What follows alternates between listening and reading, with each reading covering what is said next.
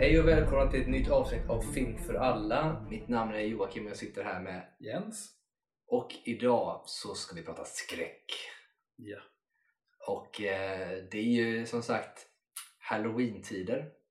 Mörka tider. Kanske en av mina eh, favoritårstider eh, årstider egentligen. Hösten. Ja, min hösten är Eh, definitivt min Älskar favorit. hösten. Man får klä på sig lite mer kläder, lager på lager. Ja. Fint. Eh, och sådär. Och det kommer in i det. Man kommer igång efter, efter sommaren. Sommaren är jätteskön också tycker jag. Men man kommer igång efter sommaren in och du har de här framförallt där septemberkvällarna som börjar bli kyliga men otroligt klara och krispiga till viss del. Sen in i oktober med det mysiga med halloween och så kommer in och sen är man inne i november. Och november kanske är den månaden som jag kanske har svårast för av alla dem. För det är liksom skiljelinjen mellan den här sköna höstbiten och sen kommer november som en sån här transportsträcka fram till december där, och då går man in i julkänslan Mm. istället. Så att, eh, vi hoppas ju lite grann att när vi går in i november här nu så kan våra skräckfilmstips eller skräckfilmsprat kanske hjälpa er framåt. Så här. Eh, och lagom till att vi ska eh, ha halloween eller alla helgona som vi säger här också. Eh, lite mys att ni kanske då får ja, lite tips på vägen och kan titta på lite olika grejer. Ja, det är tänker kul med tiden så här att det finns en årstid då liksom ju typ jul, jul och halloween då liksom det spikar av en viss typ av film.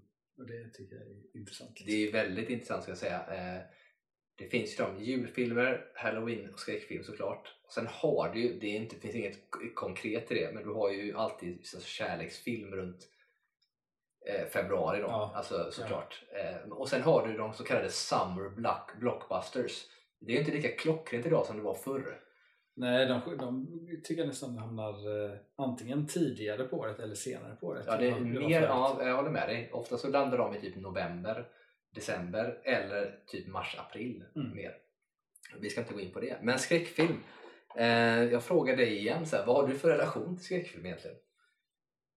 Ja, jag har ju nämnt skräckfilm förut att det är ju inte eh, något jag tittar jättemycket på. Eller jag, jag har sett väldigt mycket skräckfilm. Eh, det är oftast blir bara att jag så här ser det en gång. Eh, beror lite på vad det är för typ av skräckfilm. För många skräckfilmer är ju liksom ändå ofta poängen att man inte ska vara beredd på vad som händer. Eh, och då är det ju så stor fokus på det så då blir det så här då, då har en skräckfilm som störst impact när man ser den första gången så ser man den om och om igen så blir det ju mindre och mindre poäng, tycker jag ofta. Men eh, skräckfilm tycker jag är i allmänhet eh, ofta väldigt eh, tråkiga. Men när skräckfilm görs liksom på topp så tycker jag ofta att det är liksom svinbra filmer och väldigt underhållande filmer. Mm. Eh, sen beror det lite på vad för skräck. Jag, jag gillar ju mer skräck som är mer liksom som att känslan är obehaglig ja. igenom och de Mm. filmerna kan jag kolla på om och om Ja, igen för ja. då är det mer man lever sig in i en känsla. Ja, nej, men jag förstår vad du menar. Jag tänkte vi ska komma in på det alldeles strax lite grann kring vad du, vad du känner, eh, hur, hur, vad du definierar som en, som en bra skräck på något sätt. Då. Eh, men jag tänker med just skräckfilm, för det du säger tycker jag är väldigt klokt och intressant att ta med sig. Och jag vet inte hur andra ser på det, men, men det finns nog ingen filmkategori som är för mig, för gemene man ska jag säga, för är du en skräckfilmsfantast så är det klart att du kommer se filmer om och om igen på alla sätt och vis. Men det finns nog ingen filmgenre för gemene man där man troligtvis inte ser om filmen igen. Mm. För skräckfilm har ju sitt, det, det kan ju vara element of surprise som är med i den, men också att du upplever du upplever det en gång och det är ingenting som du kanske vill göra igen för du vet ju vad som ska hända redan och alltihop så du får aldrig samma känsla igen. Det är verkligen bara nyhetens behag på en skräckfilm Mm. på det sättet. När du ser en annan film som för mig hamnar på Interstellar till exempel eller på Inception så är det ju en känsla du får av den filmen som är på något sätt liksom magisk, djup, filosofisk, drömmande känsla som du kan få och den kan ju återvända till om och om igen. Mm. Men skräckkänslan den, den är egentligen en gång i princip. Mm. Det man kan göra, som jag har gjort vid ett något tillfälle, det är typ Paranormal Activity till exempel, som är en sån film som jag kommer lyfta sen, som jag tycker är bra. Men det är en sån, den har jag sett om ja, ett par gånger kanske, och den har jag sett om, men då är det så att med andra. Någon gång har jag sett den själv, sen ser man den med andra för att då, då kan man liksom rida på deras skräck lite. Ja, men skräckfilmer är ju, är ju sådana filmer som är verkligen det blir bättre när man ser det med folk. Absolut är det så. Och framförallt om man säger, jag har ju sett eh, just Paranormal Activity-filmerna, inte alla men de tre stycken tror jag, första såg jag på bio. Och det är en jävla skillnad att se på bio och se hemma. Sen har Däremot hatar jag att se skräckfilm på bio. Alltså det beror på lite på när, man måste typ välja sig himla specifikt när man ser dem för att ofta är det ju yngre som vill gå se skräckfilm. Ja, ja. Och då blir det ofta en jobbig, för att då är det så här coola grabbar eller coola tjejer sitter och ska vara coola. Ja, precis. Då förstör det. Men om man Precis. typ går och ser det mitt på dagen Ja, nej, men, och det har jag varit med om, att jag har varit med om båda bitarna. Men jag tycker ändå att det ger mer effekt när du har publik som faktiskt tycker att det är läskigt allihopa. För det var, när jag såg Activity 1 till exempel, då vet jag att det var då satt det så här coola grabbar och bara Mm. Åh, skulle hålla på så här med sina så här tjejkompisar eller tjejer då som var med eh, och de satt och skrek och var lite läskigt och skulle grabbarna vara lite coola och inte ville visa att de var rädda vilket är så jävla töntigt så det Mm. finns inte. Eh, men jag satt och typ och halvblundade men sen när jag såg tvåan då var jag på en sån bra, jag tror att jag var med Robert då, min kompis. Eh, och då satt vi och såg på den och då kommer jag ihåg att, att jag under hela, hela den filmen i princip så satt jag där uppe och alla i publiken var i typ vår ålder så det var bra. Men då satt jag, jag satt på riktigt, vet, sjönk ner i stolen och typ blundade och tittade mellan fingrarna. Liksom. Så jobbigt tyckte jag att det var. Eh, för att man går igång på den känslan som alla får i publiken. Det är ju så mentalt i det. Och det är därför det vart, när jag började strömma om en skräckfilm som Paranormality så har jag gjort det med någon, någon ytterligare till. För att jag vet ju vad som kommer hända och sånt men det, jag kan rida på skräcken lite grann från dem i det. Och det är lite roligt också. Ja men det är ju sån himla, det blir ju sån kollektivkänsla liksom. Det är ju samma sak, alltså bara här, typ som Liseberg har någon sån där halloween-grejer där, när man Mm. går på. Att gå på en sån själv, då skulle man ju förmodligen inte reagera. Nej, Det är det- därför det hjälper att gå i grupper liksom. Ja, precis. För blir någon rädd, du kanske inte blir rädd för det som du ska bli rädd för, men du reagerar för någon blev rädd. Ja, och dessutom så är det så att även om du själv inte är, att du är en person som kanske inte, du hade inte varit rädd om du går själv kanske, men när du är med andra och, du, och det blir, man bygger upp förväntning. Ja. Det är precis så är det alltid någon som kommer bli så här, åh, så vill jag vara nära och Mm. blir så här och då det smittar ju av sig oerhört mycket. Så man ska inte underskatta kraften av det kollektiva i just skräckfilmsammanhang. verkligen. Eller egentligen i alla filmer, men det blir så påtagligt Ja. i skräckfilm. Ehm, det är väldigt, väldigt intressant. Så jag tycker nästan, det är därför det är lite svårt att se skräckfilm idag för det är väldigt sällan man får chansen när man är lite äldre nu och folk jobbar och man, har, att man kan liksom sätta sig ner och verkligen titta tillsammans på någonting. Ja. Eh, vilket är synd för att det är någonting man, jag kan sakna i alla fall Mm. Eh, ibland. Men, eh, nej, men så skräckfilm är det. Och det är så motsvarigheten då, man ser det kanske en gång oftast. Nu har jag sett om typ Paranormal Activity någon gång och så, men eh, till skillnad från typ julfilmer som man ser om varje jävla år. Och så. Eh, men vi kan komma in på det som jag sa då, lite intressant. Men vad är då en bra skräckfilm för dig? För det finns ju olika genrer i skräckfilmer. Vad är en Ja. bra skräckfilm enligt dig? Så jag vet inte om, om jag skulle liksom kunna sätta fingret på vad jag tycker så här, att liksom, det här gör en bra skräckfilm. Men det finns exempel som jag tycker är bra. Eh, och en film som jag faktiskt har sett om tre gånger kanske nu. Det är eh, It Follows. Jag vet inte om du har sett den? Eh, Så jävla och bra. den var Jag tycker första gången jag så såg den, jag såg trailer och var såhär, Sjukt det här kommer vara en generisk skräckfilm men jag kollar på den för att kolla Jag på måste, den. säga, jag måste bara säga att det är en sjukt underskattad Ja, den är skräckfilm. Alltså. jätteunderskattad. Men den, hela den filmen är ju bara liksom det, det som, ofta har ju det här, man har ju spänning upp till någonting i, i liksom traditionella skräckfilmer. Men den här filmen tycker jag känns som bara spänning hela tiden. Eh, och det är väldigt lite av det här liksom jump grejerna. Och när, även när det är jump scares så är det liksom inte jump på samma sätt. För att ofta, det är som det, är de här, det, det handlar ju om att man blir typ smittad på något sätt. Man tar över och då ser man om det är jag typ förföljd av Ja, det är någonting. spöken. Någonting. Det följer dig. Ja, något följer en. Mm. Och man är den enda som ser det, ingen annan ser det. Eh, och, och får de tag på dig så dör du. Liksom. Ja. Eh, så det, här- det, är- det är det som är så snyggt där när man ser, för då blir det verkligen där att man vet inte alltid om det eh, karaktären ser om det är det eller om det är en vanlig person alltid. Eh, och även när man då ser, det blir en skräckgrej det här, det här obehagliga, när det, för det är, den tar olika former också av Mm, folk. mm. Det är ju en scen som är obehaglig när de är typ hemma och det- de är i ett rum och så är det en korridor ut och så står de och pratar med öppen dörr och så plötsligt dyker det upp en svinlång man som går, men han går ju liksom sakta. Hon ser det ju bara, de andra ser det inte och man vet liksom inte, det blir obehagligt och det tycker jag är en bra skräckfilm och den kan jag se om just för att det bygger upp en så bra känsla av bara obehag hela tiden Mm. och spänning. Jag eh, håller helt med. Ska jag, säga. Det jag är ute efter, det jag är ute efter, jag hatar jump scares för jag tycker det är så slarvigt. Används det bra så, kan, så tycker jag att det kan vara bra. Men det används oerhört slarvigt eh, i många skräckfilmer. För att jump scares kan du ha med, det har vi sagt innan, det kan du ha med i en komedifilm så kommer du hoppa till. Alltså det är inte... Ja, jumpscare, för det, Det är inte- det, är det är ofta inte- väldigt att man är lat känns som att det är ofta mer bara typ ljudet av det och inte det visuella. Det är ofta, för det är ofta pang av ljud samtidigt. Ja, och det finns ingenting värre än ens egna fantasi. Ja.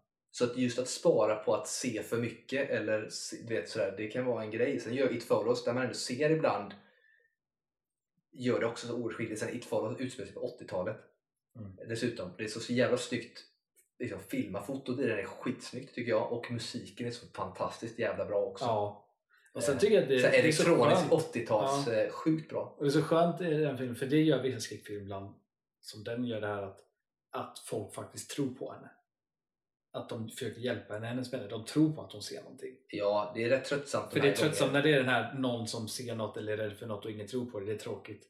Så att här är det liksom så nice, okej men de, de köper att det händer och de försöker hjälpa. Ja, och det är det som jag tycker är bra i, i ganska, när det kommer till riktigt bra skräckfilmer eh, ändå att när en, en karaktär säger, och det kan, behöver inte vara skräckfilmer också, det kan vara andra typer av filmer, men Ja. när de berättar någonting som huvudkaraktär och du vet det är så här, så här och det har varit någon, någon kompis som säger att nej men det är ingenting, du, du har inget. Att bara, för hade man gjort så själv, hade du kommit till mig till exempel och sagt att du ser det här, då hade jag försökt ta det hyfsat seriöst och, och funderat på vad vi ska göra och försökt, liksom, försökt se det och försökt hjälpa till på något sätt ändå kanske haft med sig i huvudet att Ja. kanske inte är frisk men man hade ju inte bara skojat bort Nej. det eller sagt typ så här, lite grann som Scream-filmerna gör. Mm. Eh, där tycker jag ju, nu får ju, kommer folk döda mig kanske som Scream och kommer ringa till mig och säga typ I see you eller något. Mm. Men eh, jag tycker att Scream-filmerna är överskattade skräckfilmer. Ja, jag, Eh, jag vet att det har blivit många filmer som har gjorts och folk tycker de är jag tycker att det är så sjukt överskattade Ja. skräckfilmer. Men jag håller helt med dig, det här obehaget är så jäkla viktigt och It Follows är ju verkligen, kul att du sa den för den har inte jag tänkt på för den är, den är faktiskt riktigt jävla bra och underskattad. Eh, faktiskt, vi kan komma in på det här. Men just det här man ser alltid och man liksom inte riktigt vet vad som är vad och sånt, det är sjukt bra. Och eh, undvika jump scares så mycket det bara går egentligen. Sen ibland, som sagt, kan det vara bra. Eh, Sen finns det en annan eh, skräckfilm som jag också tycker liksom har eh, också det här att det är en, en, konstant liksom, oro och spänning. Och det är den här remaken av The Invisible Man. mm, Eh, jag vet inte om du har sett den? Jo. remaken. För den tycker jag Med Elisabeth jag, jag älskar de här gamla traditionella eh, skräckmonsterfilmerna från Mm. 20 och 30-talet. Eh, Så jag var ju väldigt spänd på att se den. Och där, där gör de ju en väldigt intressant twist av hur det är osynligt och allt det där. Men det, det, de bygger upp det väldigt väl. Och det blir mer, istället för att man följer en osynlig man så är det mer man följer ju hon som tror att det är någon som är osynlig. Mm. Liksom. Eh, och det, det tycker jag, för att där går det ju en balansgång av är det, är det någon osynlig eller inte eh, i början liksom. Och även bara obehaget av att hon liksom ska ta sig ur ett förhållande där man liksom haft kontroll över henne konstant. Liksom. Mm. Eh, Den tycker jag är, den, den är en, också underskattad film tycker jag. Och en av de bättre, för jag är inte jätteförtjust i, i Blumhouse-produktioner alltid.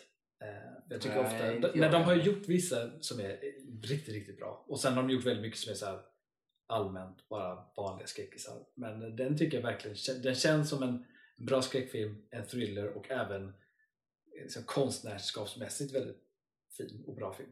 Mm, mm.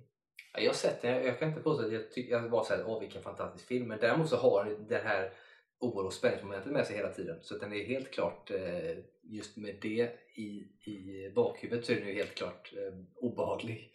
Kan man ju lugnt säga. Eh, sen vill jag bara snabbt nämna, för jag menar, det är ett visst obehag i dem. Sen har du ju andra filmer som, eh, som kanske inte är, du har filmer som är gjorda av dels A24 Mm. som gör en hel del. Jag kommer inte ihåg om det är de som gör de här men du har ju eh, vad heter den? Midsommar. Jag vet inte om det är dem men det är liknande som Mm. film. Det är där. Sen har du Hereditary. Hereditary är, den, den har jag sett två gånger den är så jävla bra.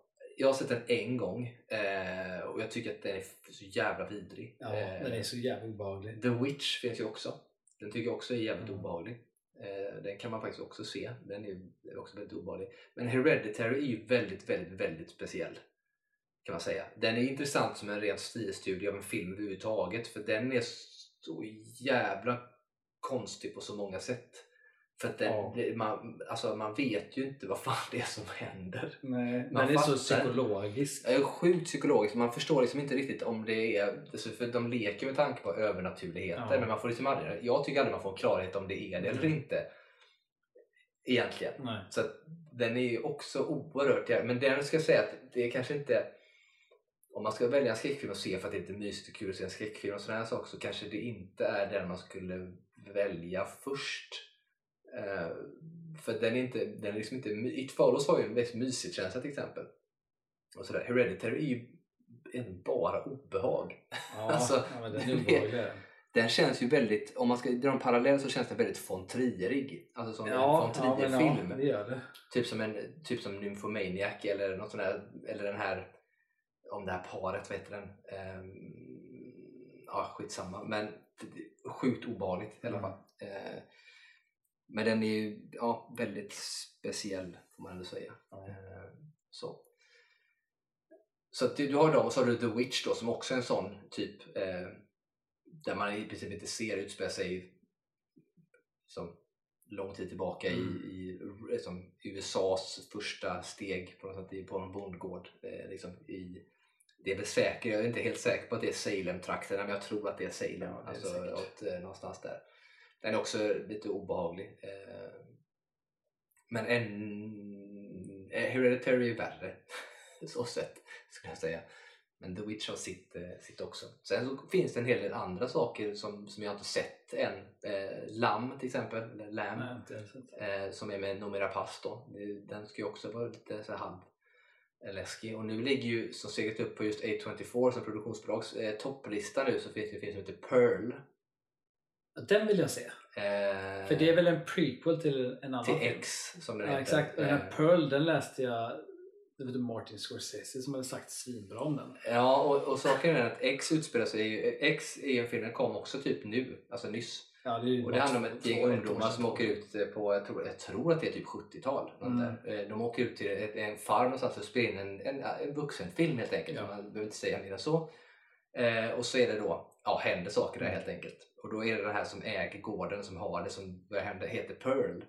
Och den här Pearl handlar om hur hon växte upp kan man Mm. säga. Och den är, jag läste om den och det, den finns ju tillgänglig eh, Mm. om man vill se den. Och sådär. Eh, men den är ju, eh, den seglade upp, fått ganska höga betyg och på alla A24s produktioner och där har vi bland annat The Lighthouse med som en av produktionerna. Den, den här ligger alltså över, den ligger högst upp Pearl just nu. Vilket gör att jag blir jävligt nyfiken och sugen på att se den för att den har hamnat så pass högt. Ja, men jag trailer på den och, blev nyfiken på att se den. Ja, samtidigt, en- den är ju obehaglig. Samtidigt så är den ju också, den har ju också lite slasher eh, Ja.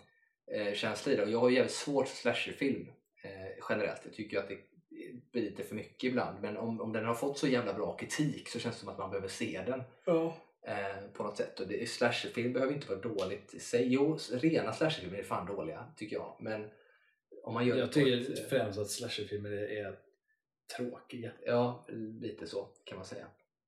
Men den, så den kan man ju bara tipsa om om man vill se något helt nytt. Vi har ju inte själva Ja. sett den än till exempel. Och inte X heller för den delen.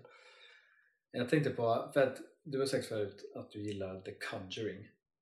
Ja, första. Ja. Ja, Vad är det du tycker är bra med Conjuring? Ja, men Conjuring, och där kommer vi till det som jag tycker ger en liten effekt då. Eh, för att grejen The Conjuring är ju en klassisk skräck- skräckfilm på det sättet. Den har alla ingredienser. De- har lite jump scares. Jag tycker inte att det är överdrivet med jump scares, men de har det ändå. Men här kommer vi till det som jag tycker är viktigt och det är att det är baserat på verkliga händelser. Nu är jag inom citationstecken, verkliga händelser. Ehm, för att eh, det är ju ändå saker som, som anses verkliga och det är samma sak med Paranormal Activity. Det är inte så att det är en, en, en isolerad verklig händelse men däremot så det som händer i Paranormal Activity-filmen är sånt som beskrivs av människor som varit med om liknande Ja. saker. Sen så kan vi ju diskutera huruvida det är sant eller om det är folk som är liksom sjuka och har Mm. haft någon form av psykos. Eh, Det är en annan sak. Men det intressanta är att de ändå tar de bitarna och, och gör det så att det är typ verkligt Mm. inom citationstecken. Och samma sak med The Conjuring som ändå baserar sig på Ed och Lorraine Warrens berättelser som är kända demonologer, numera avlidna. Eh, ett tips där om man vill se att det finns en, en grej på Netflix nu som heter 28 Days Haunted, tror jag. Som utspelar sig, det är så här spökjägare. Som, som i toppen där så är det Ed och Lorraine Warrens eh, eh, vad blir det? svärson Mhm. som, eh, som är liksom övergripande producent och som skickar ut de här på, för det finns en teori om att 28 dagar tar att bryta barriären mellan övernaturligt Mm, och naturliga och skicka ut dem på det här. Eh, och det kan vara intressant, jag började titta på det. Problemet jag tycker med, med den serien är att det är för jävla amerikanskt. Alltså de går in och ska vara så jävla speciella och konstiga direkt. Det blir töntigt bara. Som Mm. alla andra sådana här typ det okända och så här medium-grejer, att det blir för mycket. Eh, men om man är intresserad av sånt, ge det en chans, titta på det. Men oavsett så är det i alla fall baserat, det kommer in på det. Vi, det. Och det är därför jag tycker att den är bra. För den ändå är verklighets, liksom, förankrad i det. Eh, så det är väl egentligen typ det jag skulle säga. Och att jag tycker inte att det är för mycket jump scares ändå. Och det, man får inte se så mycket av själva det som är. Ja. Alltså The Conjuring, jag tycker att, eh, för det finns väl tre? Jag har sett, Eh, ja, precis. ja, jag har sett alla tre. Jag tycker Jag första Conjuring, jag tycker att, alltså att, det, det, att det är en bra skräckfilm. Det tycker jag att det är. Eh, Den liksom, den, den hit the mark där den behöver. Ja, men det är liksom. klassisk. Ja, liksom, så jag, fatt, jag, fatt, den, jag tycker inte man kan säga att den, att den liksom är dålig i sig. Det är en bra skräckfilm. Sen tycker jag bara inte, jag är inte så intresserad av den. Tvåan tycker jag är sådär helt okej. Typ samma sak fast liksom annat. Däremot trean har jag ett jätteproblem med. Och det är, ju, och det är på grund av att det är baserat på verkliga händelser. Mm. Och där tycker jag, för där tycker jag filmen eh, tar, för då är det den här berättelsen om den här eh, snubben som, eller vad, jag kommer inte exakt ihåg vad det är, men det är ju någon som häv, hävdade att de var besatta av djävulen eller vad det är Mm. och mördar. Och i filmen tycker jag att det då är det de säger, att det är, jäv, att det är besatthet. Och det tycker jag blir en bortförklaring på vad som hände liksom på riktigt. För att det var ju en hemsk sak som hände och så ska man då säga att det var något övernaturligt som ligger bakom det. Och det blev mitt stora problem. Så jag blev, alltså jag kunde typ inte se, jag såg hela filmen men jag liksom satt med det hela tiden och blev liksom irriterad och frustrerad på vart filmen gick någonstans.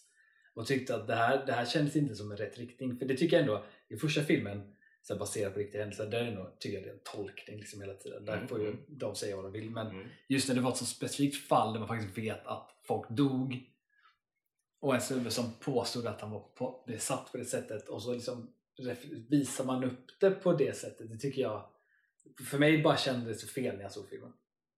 Ja, Jag håller helt med. Jag tycker precis som du säger nu att, att från ettan och till trean så har det varit en lite stadig decline kan man säga. Tvåan tycker jag också, den, sen har de gjort den här spin-offen med typ The Nun. Eh, Ja, Annabelle är väl också en spin-off? Och Annabelle ja, som jag inte alls tycker är särskilt bra eh, egentligen. För det är lite för...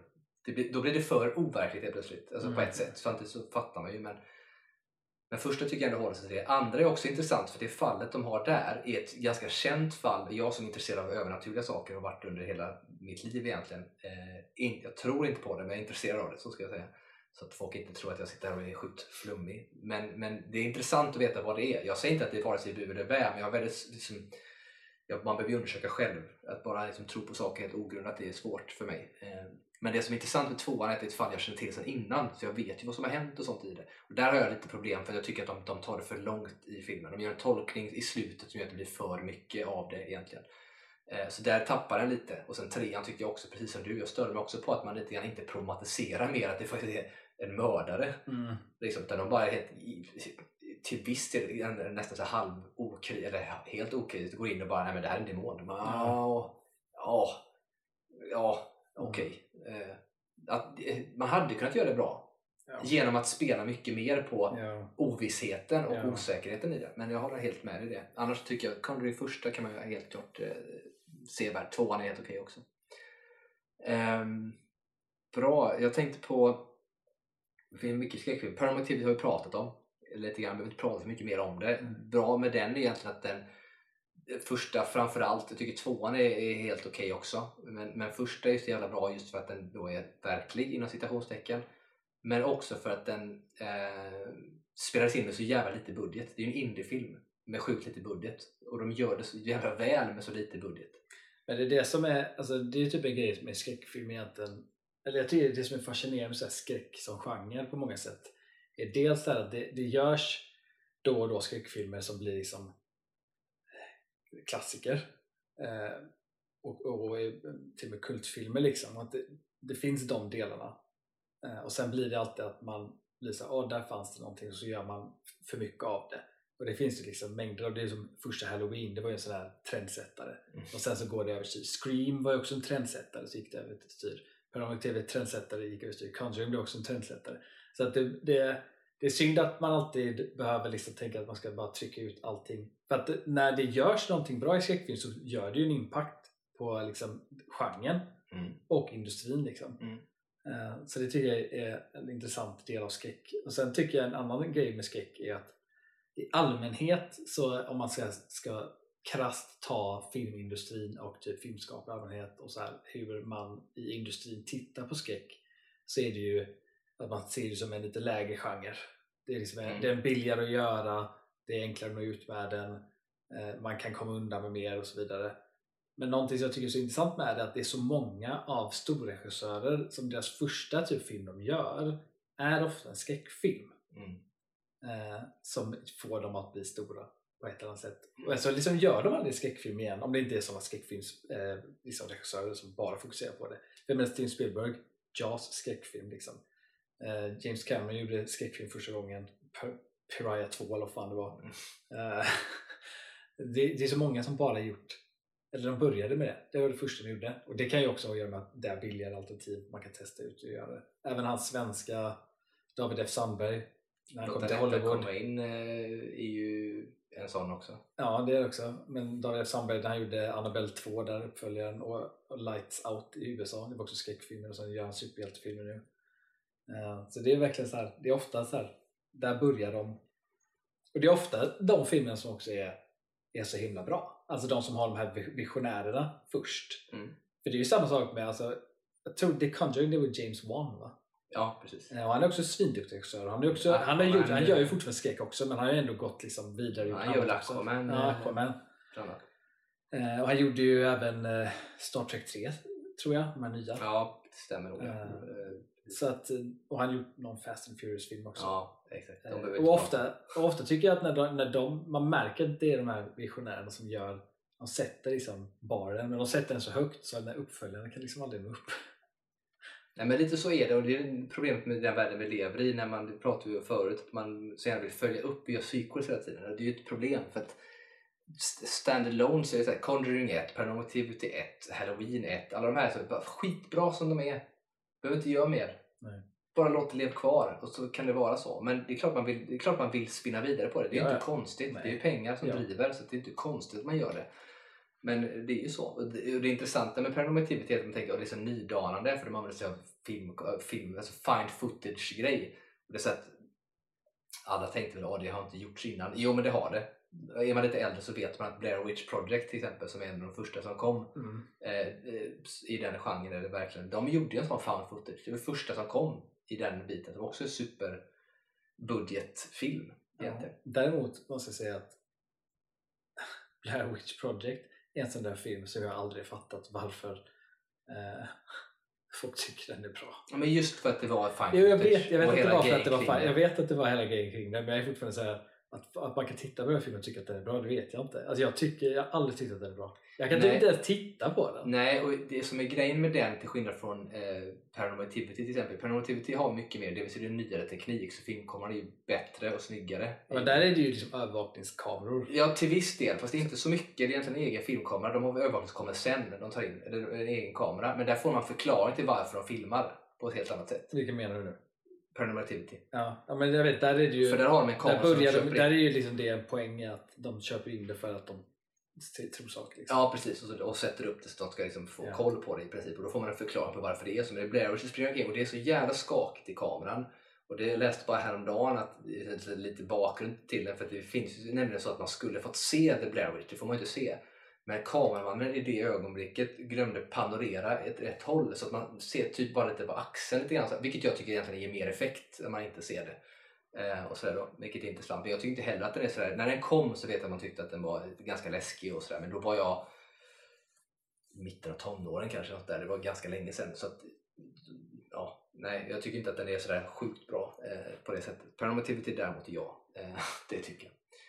Ehm, så det är väl det egentligen. Sen finns det en film, det finns två filmer innan vi ska avsluta eh, egentligen som jag vill ta upp. Den ena är Rec. Det är en spansk skräckfilm som eh, egentligen tar ur, alltså den är inte så mycket, liksom, den är obehaglig men det finns ju jumpscares i den också men det är i princip eh, en zombiefilm fast inte zombier kan man säga. Ja. Eh, och med ganska så här obehaglig också demon eh, liksom, stuk på det och som är Det är ganska också obehaglig på många sätt. Ja, och där, är, där gjordes ju också en, en Hollywood-remake. ja precis, den är inte lika Den bra. spanska är ju bättre. Den spanska är klart bättre eh, och jävligt obehaglig för de hamnar i karantän i ett hus helt enkelt och det är en massa folk på utsidan vilket gör det så påtagligt Ja. eh, jobbigt också för man vet att det är så nära att de faktiskt kan få hjälp eller ta sig ut eller vad som helst men de är liksom i karantän för att det är någonting som har hänt och de är kvar i det här huset, de här grannarna då som finns där och så händer det massa grejer. Den är också, tycker jag, superbra. Eh, sen då Rec 2 och Rec 3 sitter de är skitdåliga liksom. framförallt Rec 3 suger så jävla hårt.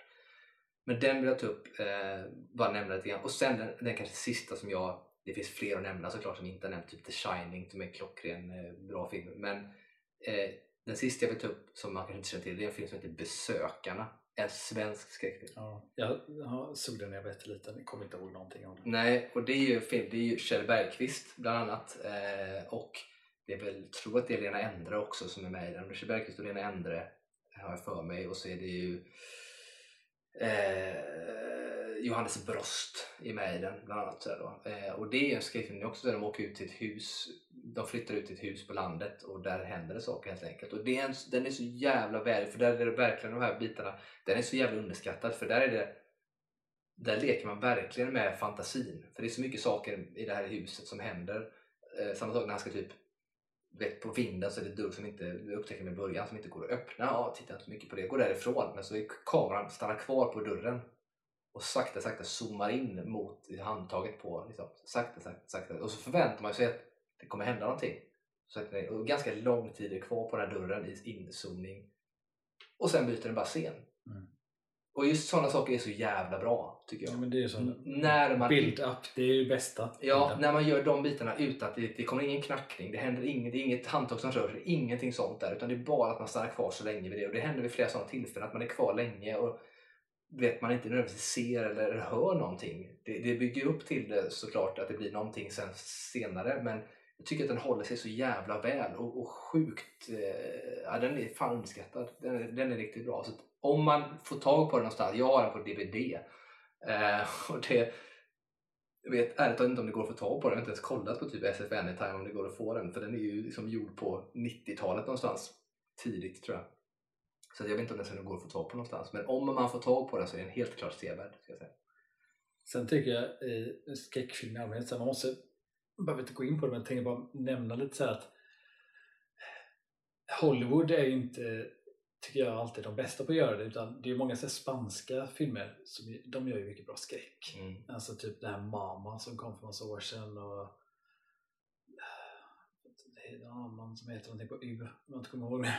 Ja, nej, men det du Eh. Så de gör väldigt mycket bra skräckfilmer som också har Jag tror det har mycket att gö- göra med att de, de gör film på ett annat sätt med andra liksom skräck för dem är på ett annat sätt än Hollywood ser på skräck tror jag och att det gör mer och det är ofta när de har ofta gjort film alltså dels från typ Mexiko och Sydamerika eller Spanien så är det ofta att de regissörerna får ju ofta ta sig till Hollywood och så gör de någon film där också sen måste man ju nämna så här, typ japansk skräckfilm Och koreansk. Ja, eh, ja allt koreanskt blir bara bättre och bättre känns som.